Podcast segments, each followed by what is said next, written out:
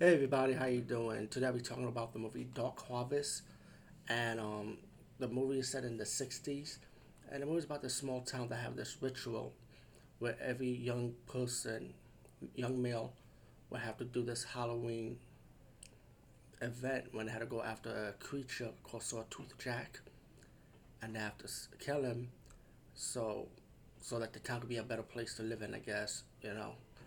Um, one of the contestants have to be the lead character's brother who won the contest, and now the now the new year comes. Now it's the brother decided to jump into the contest, but his parents don't want him to be part of it because there was a reason behind it.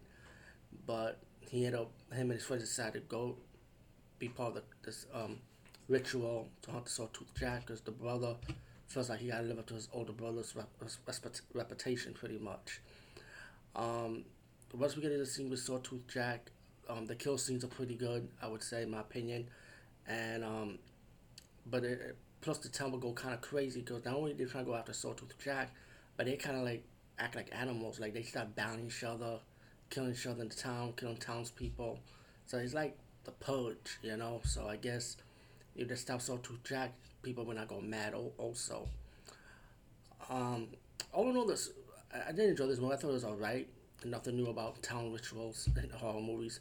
But the character Sawtooth Jack is nothing new because when you look at this character, he looked like a young teenage pumpkin head. That's what it looked like. So the creature looks doesn't mean nothing, but the effects, the special effects for the creature was good though.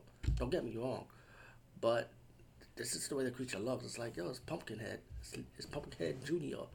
I didn't know he had a kid, but it had a good twist, which is kind of obvious, and the scenario also, stay tuned for the credits for another ending. So, I mean, the acting was good. I especially like the black girl in the movie. I thought she was real cool, you know. And, um, all in all, good direction, good editing. Even the lighting was good for, for a movie that's dark, with a dark setting. So, when it comes to all movies set in the dark, you gotta have a good setting. So, I highly recommend this one, anyways. Just check it out. I mean, it's nothing special, but still, it's, it's an enjoyable watch. You know, it's not a bad movie or anything. It's just an enjoyable watch. Over and out.